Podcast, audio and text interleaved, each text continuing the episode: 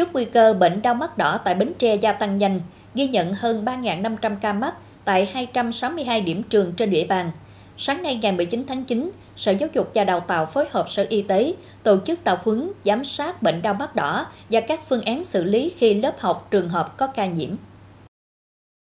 Tại buổi tập huấn, bác sĩ Trung tâm Kiểm soát Bệnh tật tỉnh và Bệnh viện Nguyễn Đình Chiểu cung cấp các kiến thức xung quanh bệnh đau mắt đỏ về diễn biến, mức độ nguy cơ của dịch bệnh, các dấu hiệu nhận biết bệnh đau mắt đỏ, phương pháp điều trị, cũng như các phần việc mà cán bộ y tế tại các trung tâm y tế, trạm y tế và giáo viên nhà trường cần phối hợp thực hiện đồng bộ để khi có ca bệnh thì dễ xử lý cách ly, xử lý ổ dịch được triển khai nhanh nhất, sớm nhất, hiệu quả nhất, hạn chế nguy cơ lây nhiễm bệnh cho các em học sinh cùng lớp, cùng trường. Theo đó, Sở Giáo dục yêu cầu các trường khi phát hiện trẻ mắc bệnh đau mắt đỏ, giáo viên mắc bệnh đều phải cho cách ly tại gia đình, không đến trường, chờ đến khi các biểu hiện bệnh khỏi hẳn sau 2 ngày mới đến trường theo khuyến cáo của ngành y tế.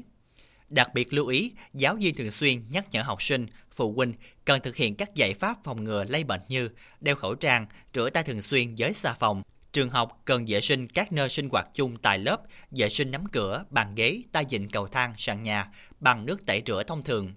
Khi mắc bệnh, cần báo với giáo viên chủ nhiệm đến cơ sở y tế để thăm khám và nghỉ học cho đến khi khỏi bệnh.